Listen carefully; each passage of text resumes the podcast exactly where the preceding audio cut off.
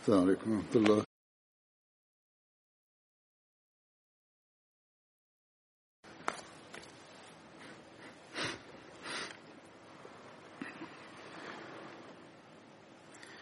أشهد أن لا إله إلا الله وحده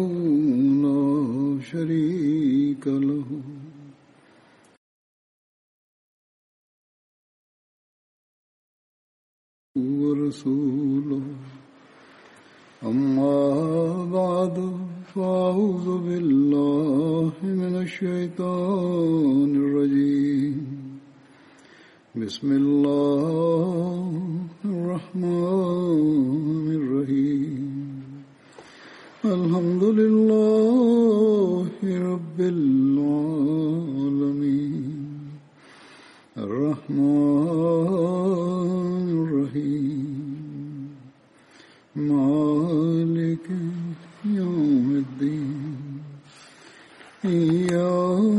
إياك نعبد وإياك نستعين إهدنا الصراط المستقيم. صراط الذين أنعمت عليهم غير المغضوب عليهم ولا الضالين.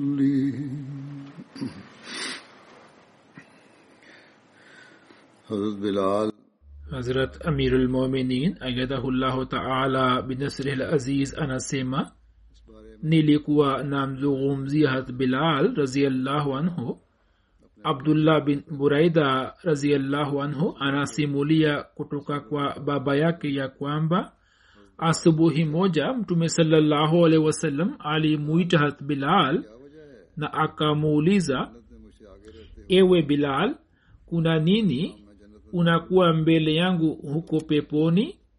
Jana jioni nilipoingia peponi nikasikia sauti ya miguu yako.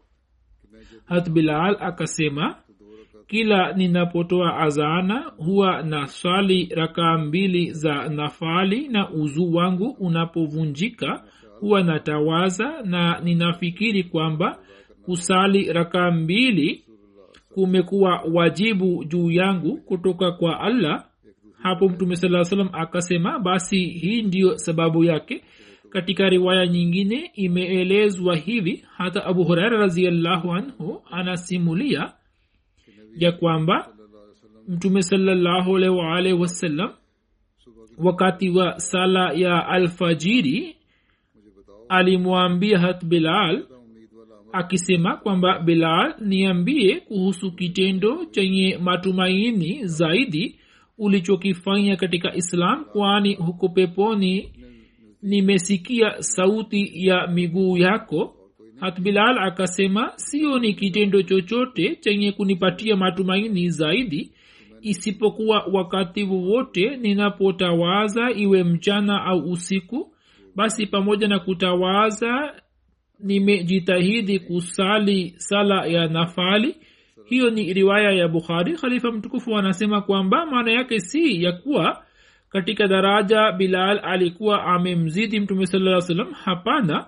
Bali maana yake ni kwamba kutokana na utakaso na ibada yake ya kujificha ficha mwenyezi mungu alikuwa amemjalia daraja ya kuwa pamoja na mtume salallahu alehi wasalam huko peponi kama alivyokuwa pamoja na mtume salallahu alehi wasallam katika dunia hii kama ilivyokuwa imeelezwa katika riwaya iliyotangulia kwamba siku ya idi hath bilal alikuwa anashika mkuki mkononi na alikuwa anatembea mbele ya mtume salallahu alehi wasallam kisha alikuwa anaukita mkuki ule upande wa kibla na mtume saa salam katika eneo lile alikuwa akisalisha idi hivyo heshima yake hiyo kutokana na utakaso na ibada yake mwenyezi mungu akabakisha huko peponi na mtume salallahu akamwona bilal katika ruya yake kwamba yupo pamoja naye.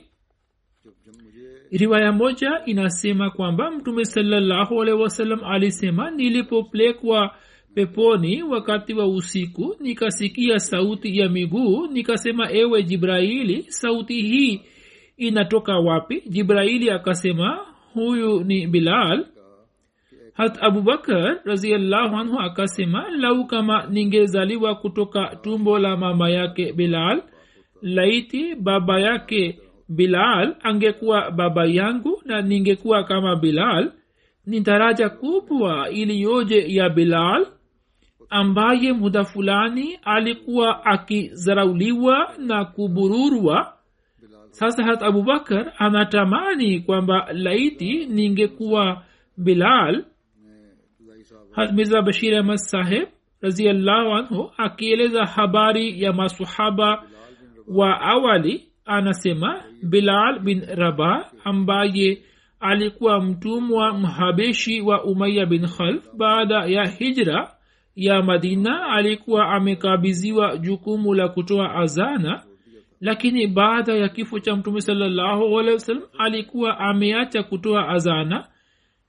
Lakini katika zama za ukhalifa wa hat umar siria ilipotekwa ushindi wa siria ulipopatikana siku moja kwa sababu ya kupata ushawishi wa hat umar bilal akatoa azana.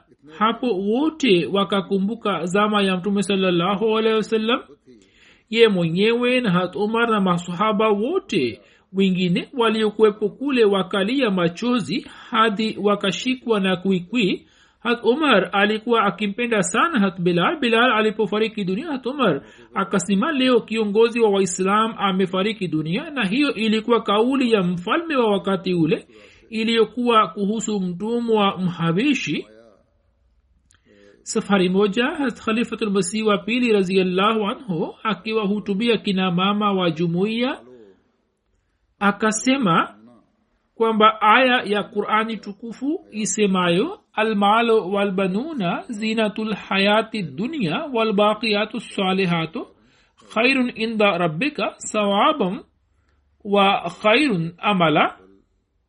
Almalu walbanuna zinatu lhayati dunya walbaqiyatu salihatu khairun inda rabbika sawaban wa khairun khalifa mtukufu wa pili akaisoma aya hiyo na kisha akieleza maelezo yake na kwa kuelezea habari za hat bilal akasema kwamba vitu vitakavyobaki ni albaqiyatu salihat kazi mtakayoifanya kwa ajili ya mungu itabaki milele. Akasema kwamba leo vizazi vya abu hurara wako wapi? Nyumba ziko wapi? Mali yake haipo? Vizazi hawapo? Hatuwajui kwamba wako wapi lakini sisi tusioona vizazi vyake wala hatukuona nyumba wala mali na kila tunapotaja jina lake tunasema hat abu huraira raziallahu anhu. Anasema siku chache zimepita mwarabu mmoja alinijia akasema kwamba mimi ni kutoka kizazi cha bilal. Sasa sijui kama alikuwa mkweli kwenye kauli yake au alikuwa mwongo lakini wakati ule moyo wangu ukatamani kwamba nimkumbatie kwa upendo kwa kuwa yeye alikuwa kutoka kizazi cha mtu ambaye alikuwa ametoa azana katika msikiti wa muhammad salllahu alaihi wasallam. Leo wako wapi watoto wa bilal? Hatuwajui. Wapo au hawapo? Na ikiwa wapo sasa wako wapi? Nyumba zake ziko wapi? Wala hatuoni mali yake iko wapi. Lakini ile azana aliyokuwa ameitoa katika msikiti wa muhammad salllahu alehi wasallam ipo hadi leo na itabaki milele na haya ndiyo mema yatakayobaki milele. Hat bilal alisimulia hadisi arobaini na nne na katika vitabu vya sita zipo riwaya nne zilizosimuliwa na bilal. Riwaya moja inasema kwamba mtume salallahu alisema pepo inatamani kukutana na watu watatu ambao ni ali ammar na bilal safari moja umar raziallahu anhu alikuwa akieleza sifa za hat abubakar raziallahu anhu na akieleza sifa za hat abubakar akaashiria upande wa hat bilal na akasema kwamba huyu bilal ni kiongozi wetu na ni wema mmoja kati ya mema ya hat abubakar raziallahu anhu kwani hat abubakar raziallahu anhu kwa kumnunua alikuwa amemwachisha bilal kutoka hali ya utumwa wake. Imesimuliwa na ais bin amr ya kwamba hat salman hat suheb hat bilal walikuwa wakikaa katika hafla fulani ilhali abu sufyan akawajia hapo wao wakasema wallahi panga za mungu haikukata shingo ya adui wa mungu. Msimuliaji anasema hata abubakar akawaambia je mnasema haya kuhusu mtu aliyemheshimiwa wa quraish ambaye ni kiongozi wao? Hata abubakar alipowasikia wakisema maneno hayo kwamba hatukulipiza kisasi ipasavyo kutoka kwake. Yeye hakuipenda kauli yao. Hapo akasema kwamba mnasema hayo kuhusu mtu aliye mkuu wa kuraishi kisha akamjia mtume salallahu na akamweleza habari hiyo. Mtume salallahu akasema ewe abubakar labda wewe umewakasirisha? Ikiwa umewachukiza basi kwa yakini umemchukiza mola wako. Hata abubakar akawarejea na akasema yeni ndugu zangu wapendwa nimewakasirisheni. Hata abubakar raziallahu anhu alikuwa amemwendea mtume saa salam na habari hiyo akifikiri kwamba labda mtume saa salam atawazuia kwamba wasiseme maneno hayo lakini kinyume chake mtume saa salam akasema ewe abubakar wewe umewakasirisha. Sasa ebu tumwone hata abubakar na daraja yake ya juu. Mara moja akawarejea wanyonge hawa na akawaambia akisema ndugu zanguni wapendwa mimi nimewakasirisheni. Wakasema hapana hapana ewe ndugu mungu akughufirie hakuna jambo la namna hii na wewe hujatukasirisha. Hat abu musa anasimulia kwamba mimi nilikuwa pamoja na mtume wasallam ilhali mtume saa salam alikuwa katika jarana ambalo ni eneo lililopo baina ya makka na madina. Hata bilhal alikuwa pamoja naye. Bedui mmoja alimjia mtume saa salam akasema muhammad je hutanitimizia ahadi uliyonifanyia mtume salallahu alehi wasallam akasema uwe na bishara ufurahie na bishara. Bedui akasema hiyo umeshasema na umeshaniambia kwa mara kadhaa. Mtume salallahu alehi wa akawaelekea hat abu musa na hat bilal na akawaambia kwamba mtu huyo amekataa kupokea bishara. Mimi nilikuwa nimempatia habari njema lakini yeye amekataa kuipokea. Basi nyini muipokee habari hiyo njema. Wote wakasema ewe mtume wa allah tumeikubali. Kisha mtume salallahu salam akaagiza bakuli iliyokuwa na maji ndani yake na akaosha mikono yake na uso wake. Kisha akasukutua kisha akasema nyini munywe kutoka haya na mupake juu ya nyuso na vifua vyenu na mufurahie. Hivyo wote wakachukua bakuli ile na wakafanya kama walivyokuwa wameamrishwa na mtume salallahu hapo ume salama aliyekuwa amesimama nyuma ya pazia akawaita akisema kwamba chochote mlicho nacho katika chombo chenu mubakishe kidogo kwa ajili ya mama yenu yaani kwa ajili ya umme salama raziallahu anha. Hapo wakabakisha kiasi kwa ajili yake hat ali bin abu talib anasimulia kwamba mtume saa salam alisema kila nabii alijaaliwa na allah viongozi saba nami nimejaaliwa viongozi kumi na nne tukasema hawa ni watu gani? Hat ali akasema mimi na wanangu wawili na jafar raziallahu anhu na hamza na abubakar na umar na musa bin umair na bilal na salman na mikdad na abuzar na ammar na abdullah bin masud.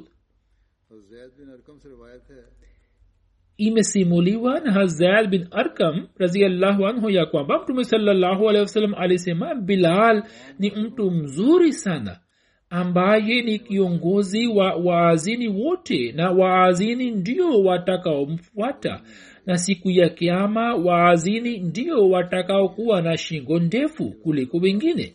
Hazar bin arkam anasimulia kwamba mtume alih alisema bilal ni mtu mzuri aliyoje kwamba ni kiongozi wa mashahidi na waazini na siku ya kiama bilal atakuwa na shingo ndefu kuliko wengine yaani atapata daraja kubwa ya heshima imeendikwa katika riwaya moja ya kwamba mtume sallahualwasalam alisema bilal atapewa ngamia mmoja kutoka ngamia wa peponi naye atampanda.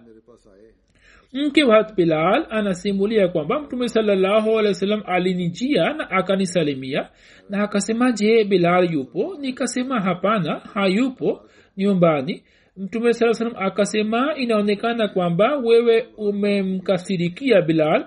Nikasema yeye ananipenda na kila anaponisimulia anasema mtume salallahu salam amesema hivi mtume salallahu salam amesema hivi. Bilal mtume saa akasema kwamba bilal akikwambia jambo lolote kutoka kwangu na akisema kwamba mimi nimelisema ujue kwamba jambo hilo litakuwa la kweli na bilal hatasema uongo.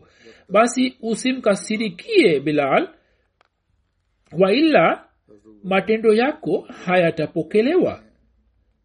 Hata abu hurara raziallahu anhu anasimulia ya kwamba mtume salallahu alaihi alisema mfano wa bilal ni kama niuki ambaye ananyonya kutoka matunda matamu na kutoka mitishamba machungu lakini asali inayotoka inakuwa tamu sana.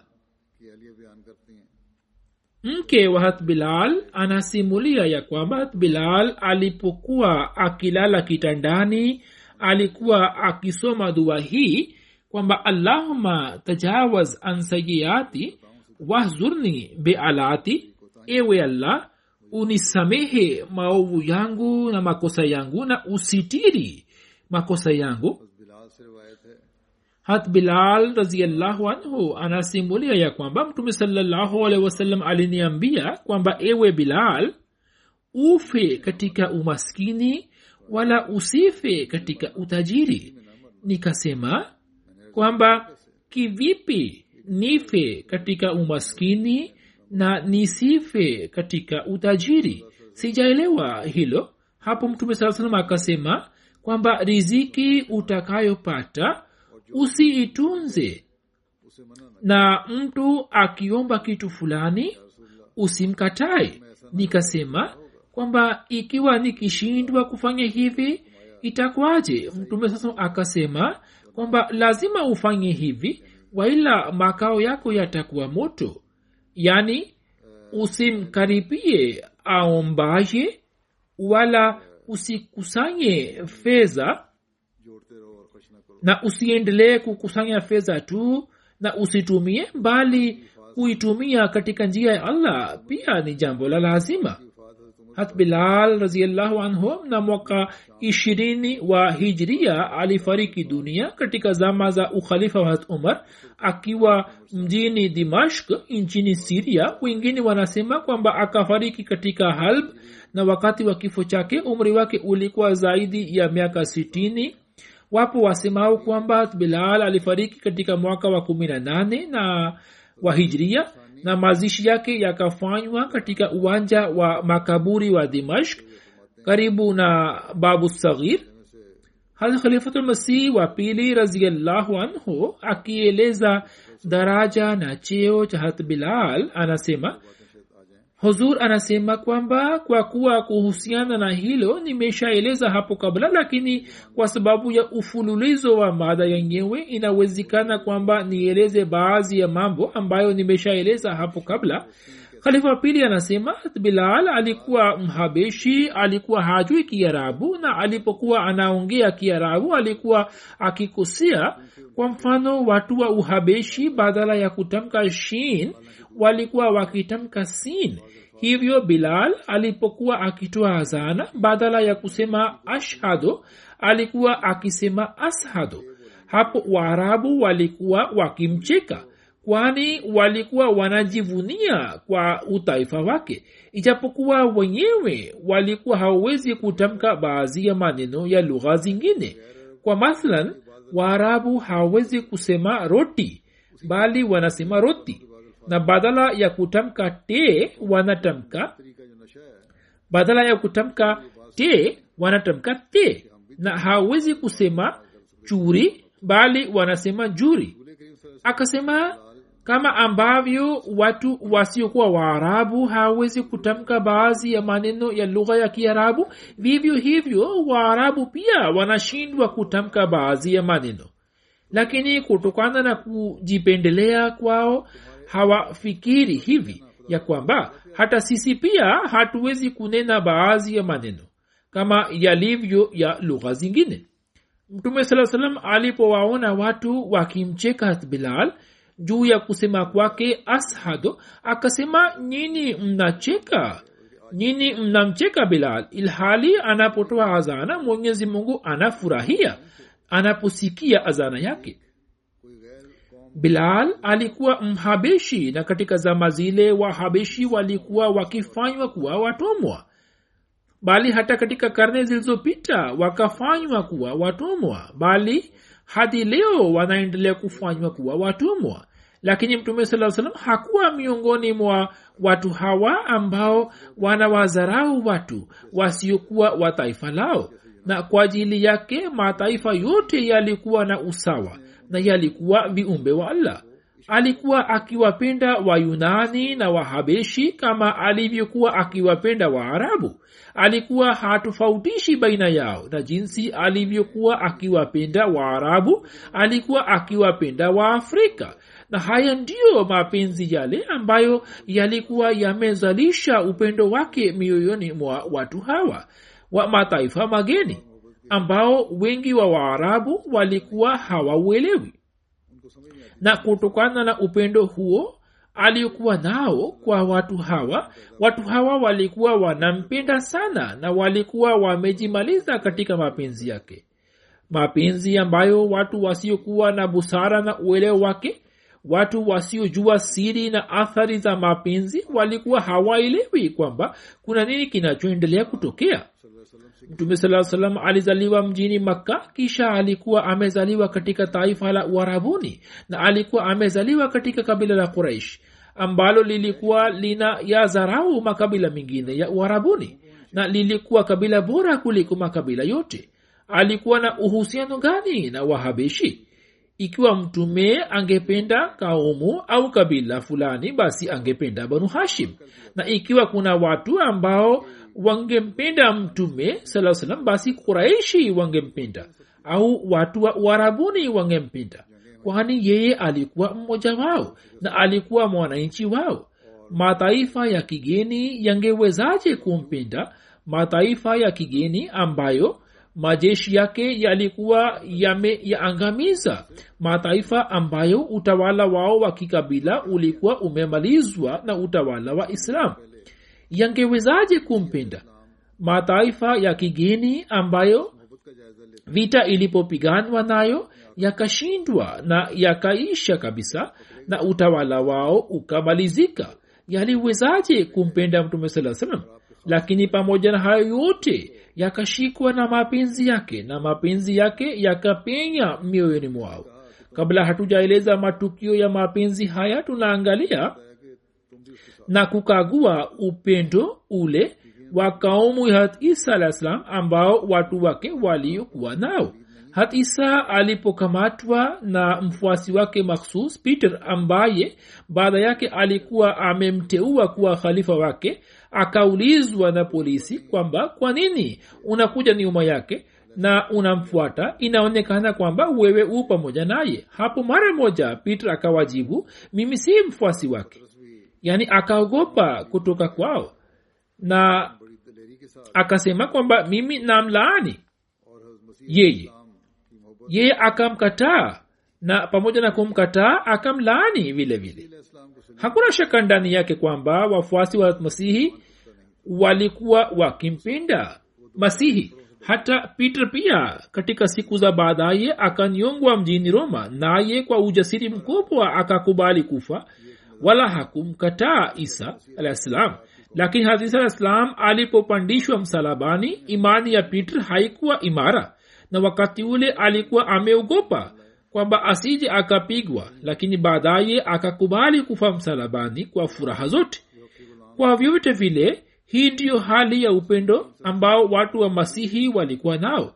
Sasa kinyume chake twawangalia watumwa waliomwamini mtume salllahu salam kisha wakajimaliza katika mapenzi yake. Bilal aliyekuwa mtumwa mhabeshi tu na jinsi mtume saa salam alivyokuwa akimpinda twaangalia kwamba mapenzi haya yalileta athari gani kwa bilal. Wapo baadhi ambao kizwahiri tu wanakuwa na mapenzi mazito kwa mpendwa wao lakini kwa hakika mapenzi yao yanakuwa yanaishia katika mdwara mmoja tu. Yatupasa kuangalia kwamba jinsi mtume sallasalam alivyompenda bilal ambaye kutokana na utumwa wake na kwa kuwa alikuwa mhabeshi sio kuraishi pekee bali hata waarabu wote walikuwa wakimchukia katika hali hiyo mapenzi ya mtume saa salam na jinsi alivyoonyesha upendo wake kwa bilal je upendo huo ulikuwa umetokana na huruma ya kawaida tu? Kwamba nimpende bilal ili moyo wake usipate kuvunjika au kwa kweli alikuwa akimpenda? Upendo huo ulikuwa wakizwahiri au ulikuwa na uhakika? Bilal ndiye anayeweza kuchambua swala hilo. Sisi hatuwezi. Na ikiwa tunataka kuchambua basi tunalazimika kwenda kwa bilal. Kwani yeye ndiye anayeweza kuchambua vizuri swala hilo. Zaidi ya karne kumi na tatu zimepita juu ya tukio hilo. Kivipi tunaweza kujua swala hilo? Hivyo tuangalie kwamba bilal alielewa nini kutoka mapenzi yake. Hapa swali hili halipo kwamba mimi nimeelewa nini? Si swali kwamba watu waliopita kabla yetu wakaelewa nini? Au watu waliokuwa kabla yao wakaelewa nini? Hapo swali hili halipo kwamba masahaba wakaelewa nini? Bali swali ni hili kwamba bilal akaelewa nini? Na ili tuweze kujua kwamba bilal akaelewa nini tunatakiwa kuangalia jambo dogo tu ambalo mtume saa salam akasema kwa watu na habari yake imeshapita hapo kabla. Mtume salaa salam alipowaambia watu akisema kwamba nini? Mnamcheka bilal kwa sababu ya kusema kwake ashado ilhali mwenyezi mungu anaposikia azana yake anafurahi huko mbinguni. Na kusema kwake ashado kuna thamani zaidi mbele ya allah kuliko ashhado yenu. Maneno hayo yalitokana na huruma ya kawaida tu au yalikuwa yametokana na mapenzi ya kweli? Alipokuwa akisema kwamba mwenyezi mungu anapenda maneno yake ya ashado zaidi kuliko maneno yenu ya ashhado yatupasa kuangalia kwamba bilal akaelewa nini kutoka maneno hayo. Alichokielewa bilal ni kwamba ijapokuwa mimi ni mtu nisiye mwarabu na natokana na kaumu inayozarauliwa na inafanywa kuwa mtumwa lakini moyoni mwa mtume saa salam mna mapenzi yangu. Bilal akaelewa kwamba mtume salallahu ananipenda sana. Ijapokuwa mimi ni mtu wa taifa geni lakini mtume saa salam ananipenda mno. Tunaenda nyuma kidogo. Mtu huyo asemaye mamati lillahi rabilalamin kama mwenyezi mungu alivyosema kuhusu mtume saa salam ya kwamba kufa kwangu ni kwa ajili ya mwenyezi mungu ambaye ni mola wa walimwengu anapofariki dunia na utawala mpya unaanza kutawala watu wapya wanakuja na mabadiliko mapya yanatokea zama ikapita utawala mpya ukaja masahaba wengine wakatoka nje ya madina na bilal alikuwa mmoja wao ambaye baada ya kifo cha mtume saa salam akatoka na kwenda siria na akaanza kuishi dimashk siku moja watu wakakutana kwa pamoja hat bilal pia alikwepo kule nao wakasema kwamba katika zama za mtume sallahualwasalam bilal alikuwa akitoa azana. Tunapenda bilal atoe azana. Nao wakamwomba bilal wakisema kwamba tafadhali utoe azana. Hat bilal akakataa akisema kwamba siwezi kutoa azana. Bilal akasema baada ya mtume salaa salam sitatoa azana. Kwani kila ninaponuia kutoa azana zama za mtume saa salam zinakuja mbele ya macho yangu na mimi nashikwa na hisia za ajabu. Hivyo siwezi kutoa azana na siwezi kuvumilia uchungu huo. Katika siku hizi hat umar pia alikuwepo dimashk alikuwa ameitembelea dimashk watu wakamwomba hat umar ili amwambie bilal kwamba atoe azan. Tunao watu waliomwona mtume salallahu na masikio wetu yanatamani kusikia azana ya bilal. Tunafikiri kuhusu zama zile za mtume salallahu na tunafikiri kuhusu azana ya bilal. Hivyo tunapenda tusikilize azana ya bilal kwa mara ya tena ili tukumbuke zama zile. Na tunao watu wasiopata zama za mtume salallahu alaihi wasallam isipokuwa wamesikiliza tu kuhusu zama zile. Hivyo mioyo yao pia yanatamani kusikiliza azana ya mtu huyu ambaye mtume salallahu salam alikuwa akisikiliza azana yake na alikuwa anaipenda. Hat umar akamwita bilal na akasema kwamba watu wanapenda kusikiliza azana yako hivyo utoe azana bilal akasema ewe khalifa wa zama kama unaniamuru basi natoa azana lakini moyo wangu hautaweza kuvumilia. Hat bilal akasimama na akaanza kutoa azana kwa sauti ya juu kama alivyokuwa akitoa katika zama za mtume salallahu wasalam masahaba waliokuwa wakazi wa uarabuni waliposikia azana wakaanza kulia machozi hadi baadhi yao wakapiga mayoe hat bilal akaendelea kusoma azana na wasikilizaji kwa kukumbuka zama za mtume salallahu alaihi wasallam wakaendelea kulia. Sasa bilal ambaye alikuwa mhabishi na waarabu walikuwa wamemtumia kwa ajili ya huduma mbalimbali ambaye hakuwa na uhusiano wowote wa kidamu pamoja na waarabu. Hebu tuangalie kwamba moyo wake ukapata athari gani waarabu walikuwa watu wa zama za mtume salallahu salam wakapata athari na kwa kumkumbuka mtume saa salam na zama zake wakaanza kulia machozi. Na wengine wasiokuwa wamemwona mtume saa salam pia wakakumbuka mambo mbalimbali na wakashikwa na hisia. Lakini hasbilal ambaye hakuwa mwarabu na alikuwa mtumwa athari gani akaipata yeye watu wanasema kwamba harat bilal alipomaliza azana akazimia na baada ya dakika chache akafariki dunia. Huu ndio ushahidi wa kaumu za kigeni uliohusu madai ya mtume salallahu ya kwamba waarabu na wasi waarabu ni sawa kwangu. Huo ni ushahidi mkubwa unaothibitisha ukweli wa madai ya mtume salllahu wasalam aliposema kwamba waarabu na wasi waarabu wote ni sawa kwangu. Huo ni ushahidi wa kaumu za nje ambao wakasikia sauti yake iliyojaa mapenzi na athari yake. Iliyojaa mapenzi na athari yake walioipata ikawafanya wawe na imani kwamba hata kaumu yao haiwezi kuwapenda jinsi mtume salaa salam anavyowapenda. Huyo ndiye kiongozi wetu sayidina bilal ambaye akaonyesha mifano ya mapenzi ya mtume salaa salam na jinsi alivyotangaza tauhidi ya allah. Bila shaka akatuachia mifano ambayo ni mifano mitakatifu kwa ajili yetu na kisha jinsi mtume salam alivyompenda mtumishi wake huyo. Hata mifano yake haipatikani duniani. Na hiki ni kitu kinachoweza kuzalisha mapenzi katika dunia hii. Na ni kitu ambacho kinaweza kuzalisha udugu.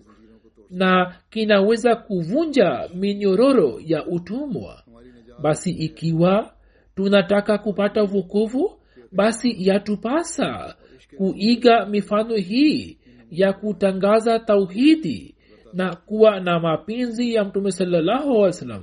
Mungu atujalie kumbukumbu ya bilal zimekwisha leo.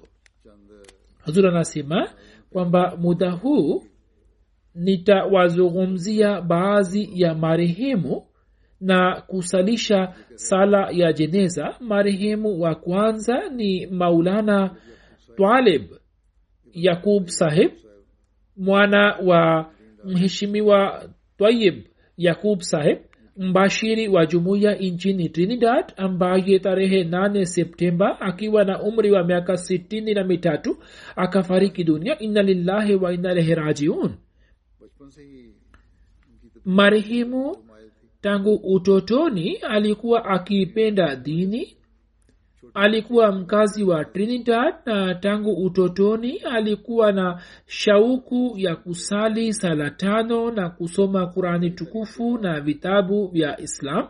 Baada ya kumaliza masomo yake ya awali akapata ajira katika idara ya british insurance lakini pale alipomaliza o level tarehe kumi na tatu januari mwaka elfu moja mia tisa sabini na tisa akajitolea maisha yake wakfu na akapata nafasi ya kusoma katika jamii ya ahmadia ambapo mwaka elfu moja mia tisa themanini na tisa akapata shahada ya shahid. Mwaka elfu moja mia tisa themanini na saba akamwoa bi shahida sajida shahin sahiba binti wa mirza munawar ahmad saheb darwish na naib naziri ala wa zamani wa kadian mke wake ni mjukuu wa hat bhai mirza barkat ali saheb aliyekuwa sahaba wa masihi maud alah salam baada ya kumaliza masomo ya jamia marehemu akapelekwa nchini afrika marehemu akapelekwa nchini jazair afrika ambapo kuanzia mwaka 1989 hadi 1992 akaitumikia jumuiya takriban miaka mitatu kisha katika jamaat ya giana kuanzia 93 hadi 97 akaitumikia jamaat kisha akapelekwa nchini ghana katika mkoa wa horidoa na kumasi ambapo kuanzia 97 hadi 24 akaweza kuihudumia jamaat nchini ghana akaugua vibaya na pale alipopona akateuliwa kuwa mbashiri wa trinidad ambapo katika tawi la freeport akaendelea kuitumikia jamaat hadi pumzi zake za mwisho pamoja na kuitumikia jumuiya katika nchi mbalimbali za dunia akaendelea kuwanufaisha watu kwa elimu na uozefu wake.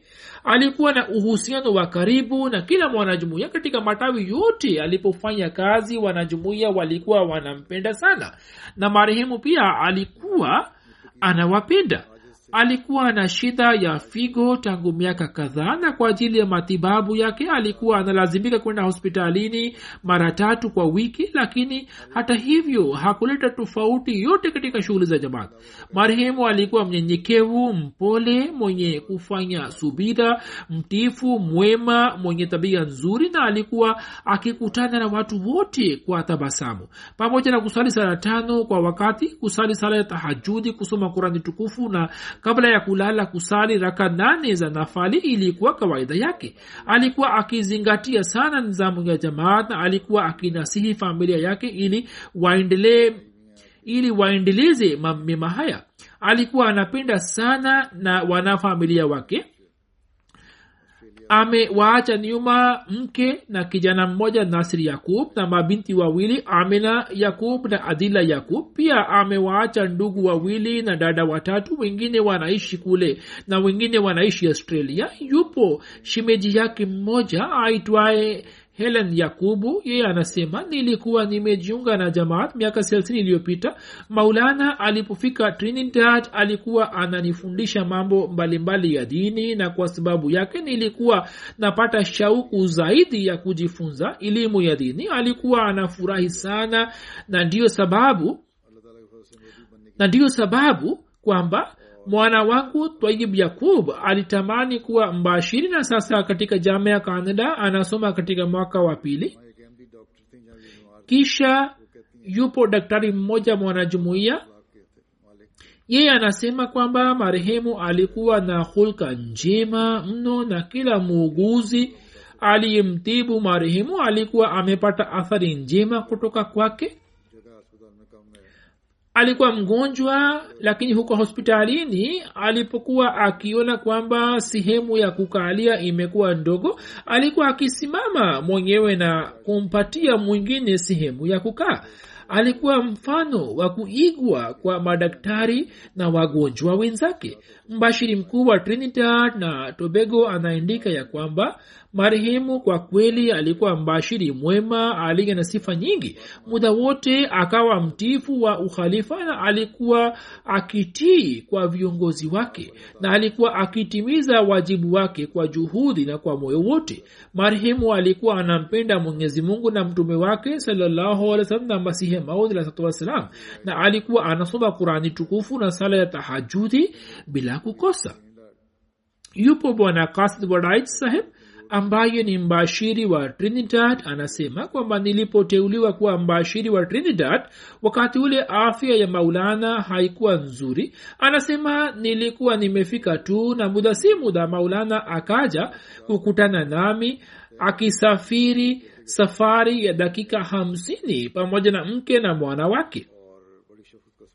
Na akanihurumia sana kisha kila baada ya siku tatu alikuwa akinipigia simu au kutuma ujumbe na alikuwa akiniuliza kuhusu hali yangu na alikuwa akininasihi na saha mbalimbali marehemu alikuwa anawapenda wote wakubwa kwa wadogo na muda wote alikuwa akiwanasihi kwamba muwe na mahusiano mazuri na ukhalifa na alikuwa akisema kwamba mwendelee kumwindikia khalifa mtukufu barua za maombi. Binti yake pia ameandika kwamba alikuwa anatunasihi ya kuwa kabla ya mitihani na kabla ya shughuli zote tuendike barua kwa khalifatulmasih yupo mwanajumuya mmoja bwana munir ibrahim anasema tulipokuwa tukienda sehemu fulani kwa ajili ya mahubiri maulana alikuwa anakuja pamoja nasi na alikuwa anatugawia maeneo kwamba akisema kwamba wewe nenda upande wa kaskazini na mimi naenda upande wa kusini ili tuweze kuwafikishia watu wengi ujumbe wa jamaat. Na muda wote alikuwa anatabasamu na wote waliofanya kazi pamoja naye wameandika kwamba marehemu muda wote alikuwa na tabasamu usoni mwake na ikiwa mtu fulani alikuwa akifanya kazi ndogo tu kwa ajili ya maendeleo ya jamaat alikuwa anafurahi sana na alikuwa anampa moyo. Marehemu alikuwa anapenda suluhu na alikuwa akisema kwamba sote ni ndugu sisi ni wanajumuia hivyo tuwe tunapendana mimi pia nimemwona muda wote alikuwa akitabasamu na alikuwa na uhusiano wa karibu na ukhalifa. Na kama nisemavyo kwamba watoto wake pia wanasema ya kuwa alikuwa akitunasihi kwamba tuwe na uhusiano wa karibu na ukhalifa na tuendelee kumwindikia khalifa mtukufu barua za maombi yupo mwanajumuya mmoja mpya bwana naresh saheb anasema mimi nilikuwa natembelea misikiti mbalimbali mbali ya wasuni ili niweze kutafuta islam ya kweli. Ndipo nikakutana na maulana saheb na kutokana na mahubiri yake nikapata athari njema sana moyoni mwangu na nikajaza baiati marehemu akatimiza ahadi yake ya wakfu kwa moyo wote na muda wote. Alikuwa akisema kwamba sehemu yote ambapo khalifa mtukufu atanituma nitafanya kazi ya jamaat. Hata kama atasema kwamba ni baki pakistan na akisema kwamba huwezi kuenda katika nchi yako hata hivyo nipo tayari kwa ajili yake.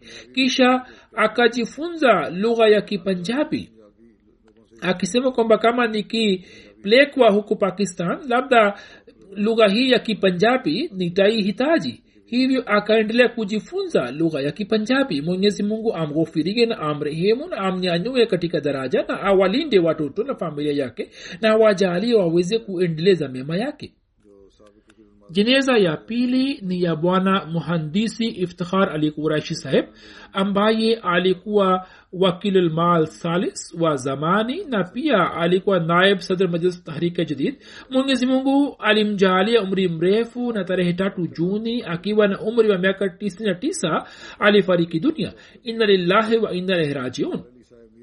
Jina la baba yake lilikuwa mumtaz ali kuraishi ambaye alikuwa daktari wa mifugo. Iftikhar ali saheb alizaliwa katika miret nchini india na akapata masomo yake ya sekondari na masomo mengine kutoka miret. Kisha akapata nafasi ya kusoma katika chuo na mwaka 1944 akafanya graduation.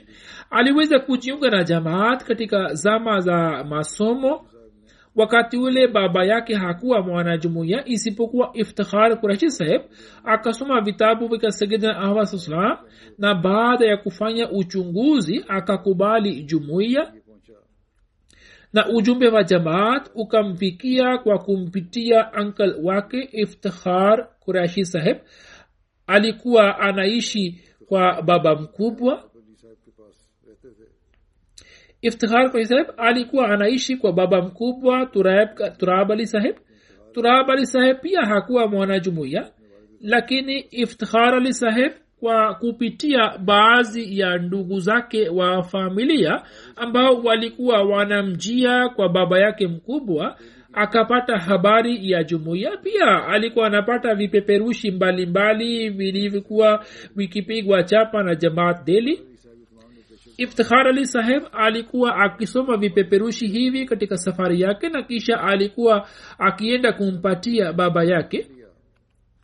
Marehemu alipopata nafasi ya kusoma katika thompson college ankal wake bwana mukhtar kureshi akaanza kumuindikia barua za mahubiri. Marehemu pia alikuwa akimjibu katika zama hizi marehemu akaanza kusali sala ya tahajudi na akaanza kufanya maombi mingi lakini moyoni alikuwa na wasiwasi mwingi. Safari moja akamweleza hata khalifatulmasihi wa pili kuhusu hali yake na akamuuliza baadhi ya maswali. Huzur akamwambia kwamba maswali yako ni mafupi lakini ni mazito hivyo ni vigumu kuyajibu. Basi usome kitabu changu fulani marehemu akapata kile kitabu kutoka kwa ankal wake na akaanza kukisoma na akapata majibu yote. Hivyo novemba 1941 kwa kupitia barua akafanya bayati. Mwaka 1942 akaja kadian akashiriki katika jalsa salana na akafanya bayati juu ya mkono wa khalifa wa pili raziallahu anhu na kisha kila mwaka alikuwa akija katika jalsa salama ya kadian na alikuwa anapata nafasi ya kukutana na khalifatulmasih wa pili raziallahu anhu na alikuwa anamuuliza maswali mbalimbali mbali, na alikuwa anapata majibu yake kutoka kwa khalifatulmasih wa pili raziallahu anhu nchini india alikuwa ameanza kufanya kazi serikalini baada ya uhuru wa pakistan na india akahamia pakistan na akaanza kufanya kazi katika idara ya maji na nishati. Katika zama hizi za kufanya kazi serikalini akaendelea kufanya kazi katika miji mbalimbali na akafanya kazi kwa uaminifu wote na akapata maendeleo hadi akawa mhandisi mkuu na katika kipindi fulani akaitumikia serikali ya nchi akiwa katibu wa serikali ya jimbo la punjab katibu wa nishati akaweza kuitumikia nchi yake akiwa na nyazifa mbalimbali. Mwaka 1983 akastaafu kisha akajitolea maisha yake wakfu lakini kabla yake mwaka 1980 khalifa wa tatu baada ya kurudi kutoka ziara yake ya uhispania alipoanzisha idara ya ieee huzur akamteua iftikhar saheb kama mwenyekiti wa kwanza wa idara hiyo wakati ule marehemu alikuwa muhandisi mkuu wa serikali. Kisha baada ya kustafu akajitolea wakfu na mwaka 1983 akateuliwa kuwa wakilulmal salis? Kuanzia mwaka wa themanini mwanzoni alikuwa ameteuliwa kisha akaanza kuchaguliwa na takriban kwa miaka ishirini na mitano marehemu akaendelea kuitumikia jamaat kama mwenyekiti wa idara hiyo na khalifa mtukufu wa nne katika zama ya khalifatulmsihi wa nne rahimullahu taala marehemu alipata nafasi ya kutumikia jamaat katika ujenzi mbalimbali mbali. alikuwa amesimamia ujenzi na miradi mbalimbali mbali.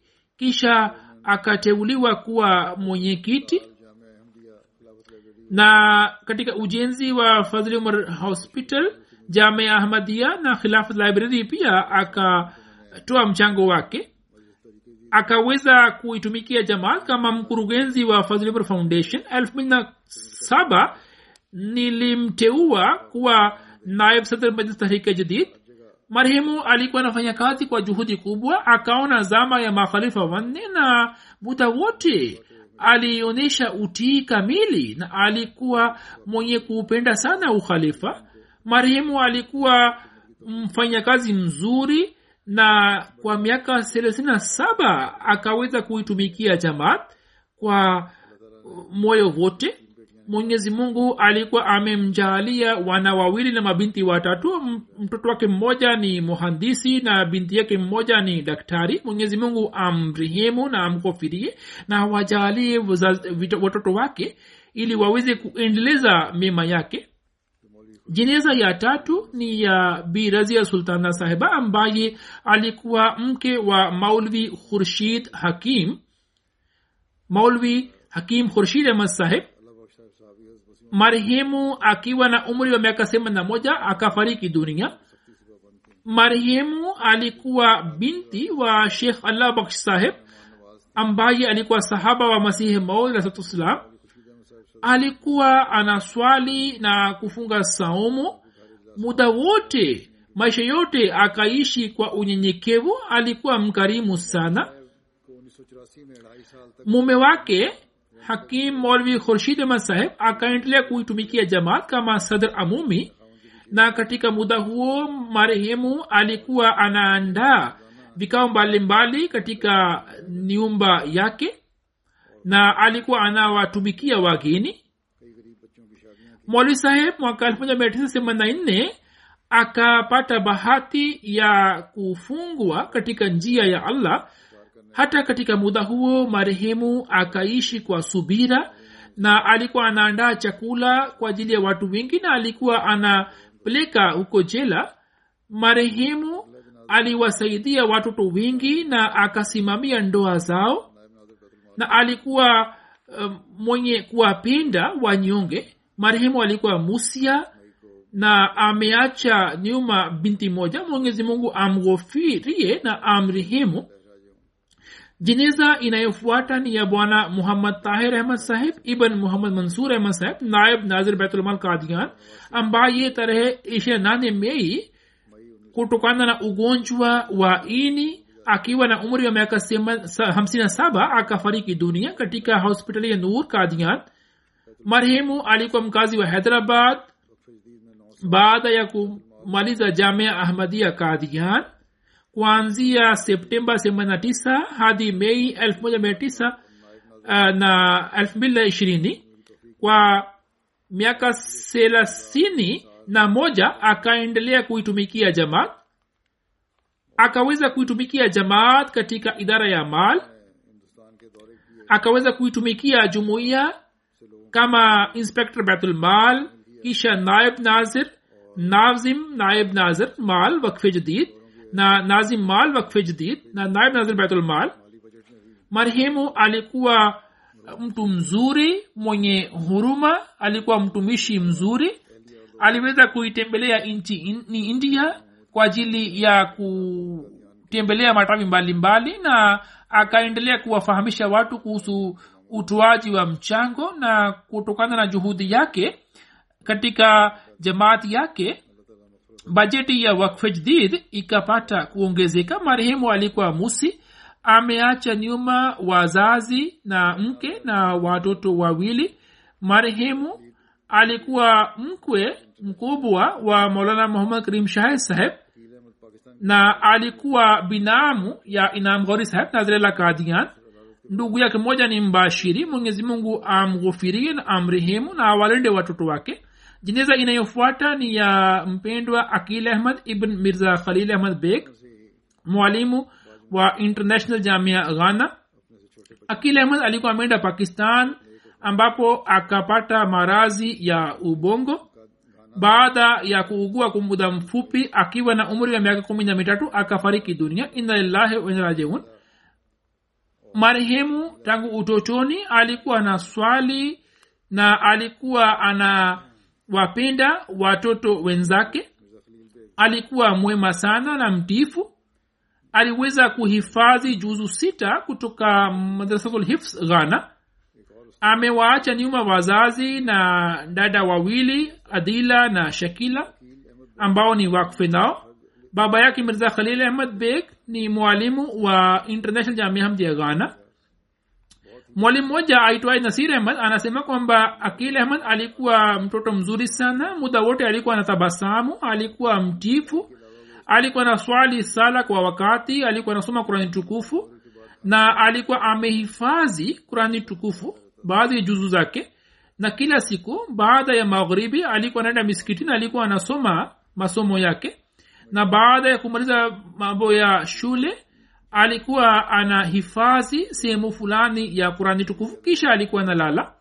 Alikuwa anasema kwamba nikikuwa nitakuwa mbashiri wa jumuiya kisha nitaitumikia jamaat mwenyezi mungu amnyanyue katika daraja na awajalie wazazi na ndugu zake waweze kuvumilia msiba huu huzur amesema kwamba siku hizi jeneza ya hazir inakuwa haipo. Watu wananiomba nisalishe sala ya jeneza.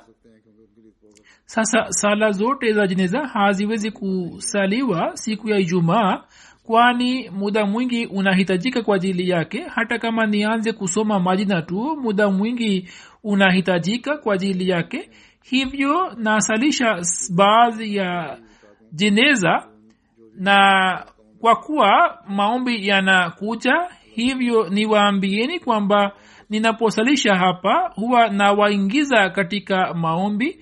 Mwenyezi mungu awaghufirie na awarehemu na wale walioniomba nisalishe sala ya jeneza. Mwenyezi mungu awajalike wawe na subira na awajali waweze kuendeleza mema ya wapendwa wao.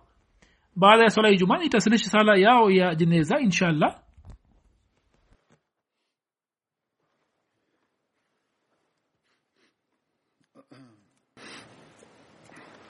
الحمد لله الحمد لله نحمده ونستعينه ونستغفره ونؤمن به ونتوكل عليه. ونعوذ بالله من شرور أنفسنا ومن سيئات أعمالنا. من يهده الله فلا مضل له ومن يضلل فلا هادي له. ونشهد أن لا إله إلا الله. ونشهد أن محمدا عبده ورسوله. عباد الله رحمكم الله. إن الله يأمر بالعدل واللسان وإيتاء ذي القربى وينهى عن الفحشاء والمنكر والبغي يعظكم لعلكم تذكرون. اذكروا الله يذكركم وادعوه يستجب لكم ولذكر الله أكبر.